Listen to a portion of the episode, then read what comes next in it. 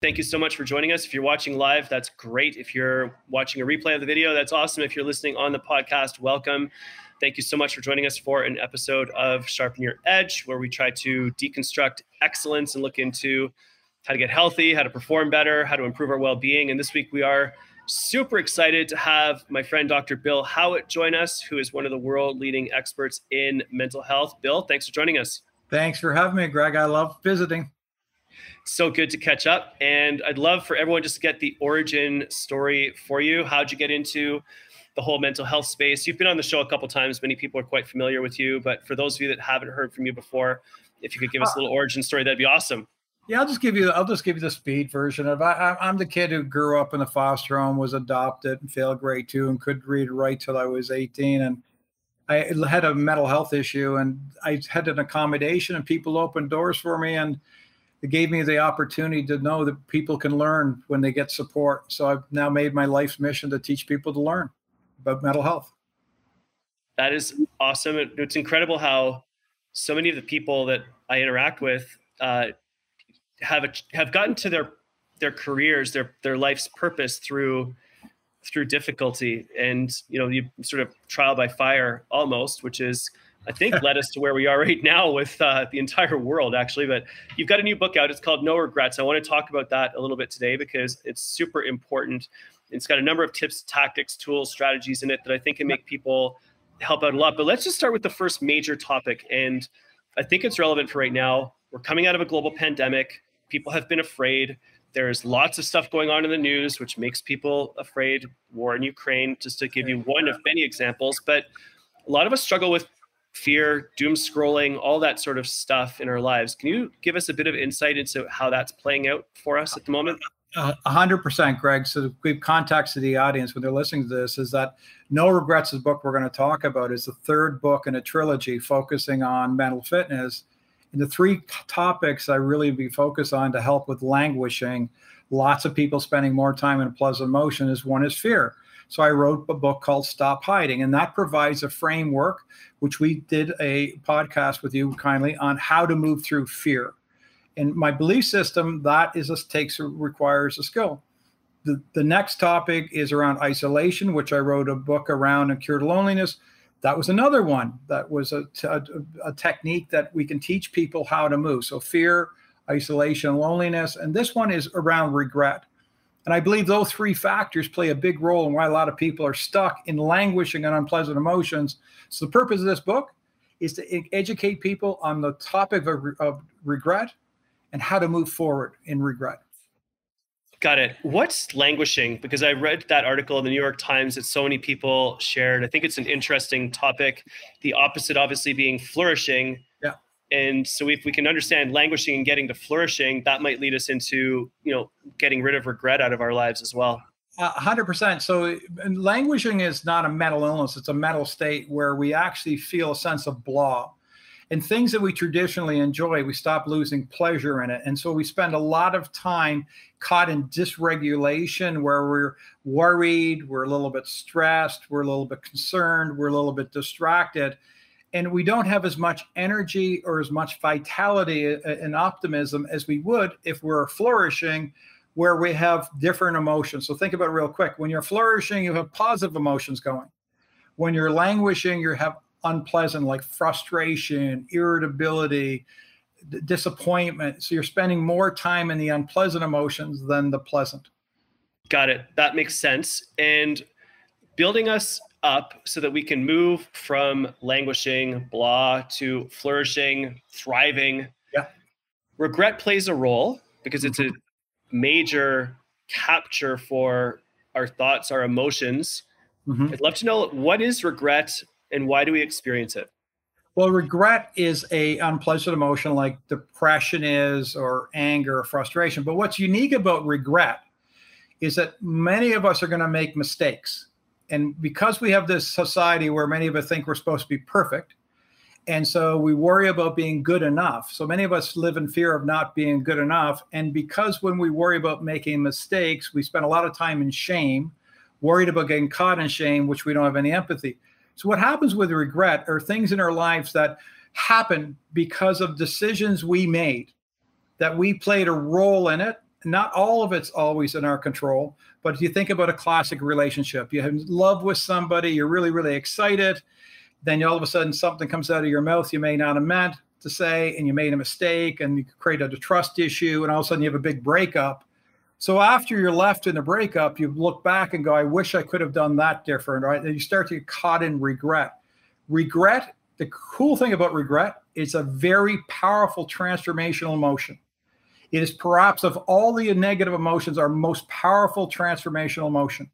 So people who have had the big setbacks in their life, they have a huge opportunity if they learn how to take those experiences and when they go forward, learn from their issues, learn from their decisions. But there's two types of regret.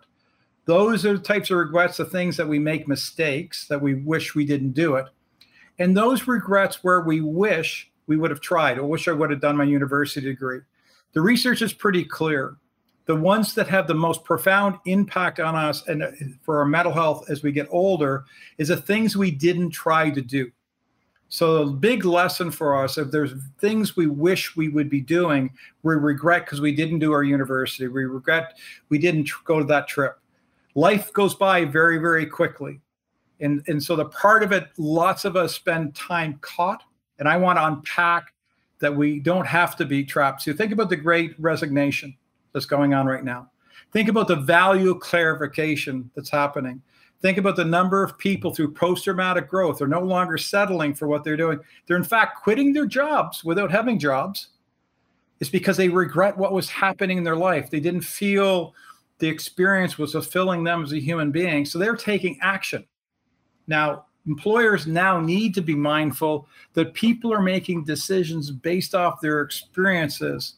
And, and so when we start paying attention to those that how unpleasant emotions can really drive behavior employers and, and workers can learn a lot by learning how to navigate unpleasant emotions and one i want to focus on in this book is regret i've never thought of regret as a primary driver or as a tool for sparking transformational change and i've also never distinguished regret in terms of regrets of what i did in the past versus what I didn't do with that actually that's almost like that error of omission. Boy, I wish I had done this. Yes. Being the more powerful yes. of the two. That is mind blowing to me. I've never thought of it in those terms before. Well, thank you.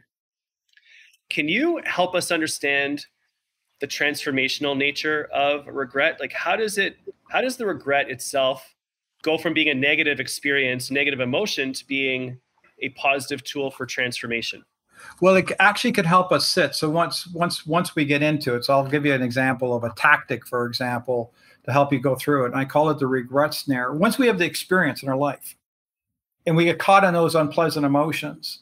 So some of us, you know, the the girl we'll use the girlfriend thing. They replay, oh my, should I wish I could have said that over and over and over? Or they'll jump into fantasy like they're going to come back they're not I, it didn't they're not really mad at me and they start fantasizing or replaying it or they engage in negative coping where they get into symptom relief like that's why 16% of our population in canada for example are heavy drinkers. Unpleasant emotions trying to remediate that drink to change state you know and like your recent blog talked about there's real no good that comes out of alcohol so people can get caught in that. Now, here's the cool thing about it when we accept, we cannot change the past, there's nothing we can do about it. But if we can learn to take accountability and accept that we own our behavior and our choices, and be open to the possibility that we can learn from that mistake and get the knowledge and skills to move forward, then we can start to release regret and use that experience as an anchor to say to yourself, I'm never going to allow that to happen to me again. And I'm going to learn from that experience. And it can actually be the motivation to move through. The literature will say, from when you talk to students and you talk to adults about negative emotions, the most powerful of all the negative emotions for creating positive change is regret. It is a, it's a very transformational emotion. The problem is and why I talk about in the book, Greg, is if you get stuck in uh, the regret snare, you could spend your life regretting that conversation So, and let's not assume, Greg, people have the skills to get out of languishing. And I'm going to say something really quickly and important. Just because my car breaks down I don't know how to start the car doesn't mean I need a new car. Many of us, what we believe, that's why Daniel Kahneman won a Nobel Peace Prize. You know, you think about it on, which was really economic theory around, you know, thinking, is we have thinking errors. And many of us, actually, the biggest mistake, we actually think what we think is true so if we actually believe my life is over and I can never ever change who I am, that's who I become. Yes, and the stories that we tell ourselves, and I'm sitting next to a construction site, so I apologize for the background noise, but um, those stories that we tell ourselves, the truths that we believe, when you really deconstruct it, quite often, they're not at, like there may not be all 100% true. Our perspective definitely colors the way that we see the world and making that shift and doing all of these changes that we're talking about is incredibly difficult and it's made infinitely easier when we get assistance and help you don't have to do this on your own if your car isn't working you take it to the shop to get a mechanic yeah. to help you yes. and so we really do need to feel free feel good feel happy feel proud about actually getting the help necessary to work your way through this whole accept and release process. Is that a fair statement to say as well? 100%. And let's not assume, Greg, that's why I wrote the book. In the book, there's five ingredients, and I'll give an I'll give an example of a tactic in a minute. Let's not assume. First part of the book talks about what re, what regret is, teaches what it is, understand how the links to mental health, how how it's linking to languishing. Then I go through different ingredients and give the reader an opportunity to become informed of the different ingredients and tactics. And then at the end, pick a plan have a plan so you and i both being I, sadly the academic you know the pedagogy of teaching is driven into us all my books fear is a curriculum how to get out of fear you know you know relationships cure loneliness how to build relationships regret is a formula all from a preventative perspective because this is all about mental health not mental illness we're not broken we're discouraged and so i'll give you an example a skill that's important a tactic. So, what would they learn in a book like this? Emotional regulation, for example, how to actually understand how to move through emotional regulation. So, uh, I'll give an example called the ERP model, for example, where I'll teach them an ERP model around, okay, unpleasant emotions, we can expect them. I mean, things are going to happen, like whether we like it or not, something that we don't want happen is coming. The trick to good mental health is learning how to live well when we're feeling unwell. So something happens that's stressful. We have a choice we, about reacting to it or between stimulus response. There's a choice. So we can get the knowledge and skills. Okay, unexpected emotions will happen. Instead of biting and reacting at it, if I can learn how to move from dysregulation to instead of reacting to observing, and then when I have the ability now to start saying, okay, now I know I'm feeling this, but emotions don't tell us what to do or what to think. There's just information. So then we can start pivot towards pleasant emotions. And one thing we can do is if I know you upset me, my belief system, you say something, I instead of reacting, I can pivot to, to be curious and sort of wonder what's going on in Greg's mind that might be creating this. Like move away from my feelings to what's his experience. Because there's a high probability has nothing to do with me so it's not so we want to give them those type of tactics that, and that's just a short example greg so many examples of that right now like even as you're speaking i'm like oh yeah that's what i'm teaching my kids about bullies at school. They're acting in, a, in not a very nice way but the reality is it's something's happening to them to cause them to act like that.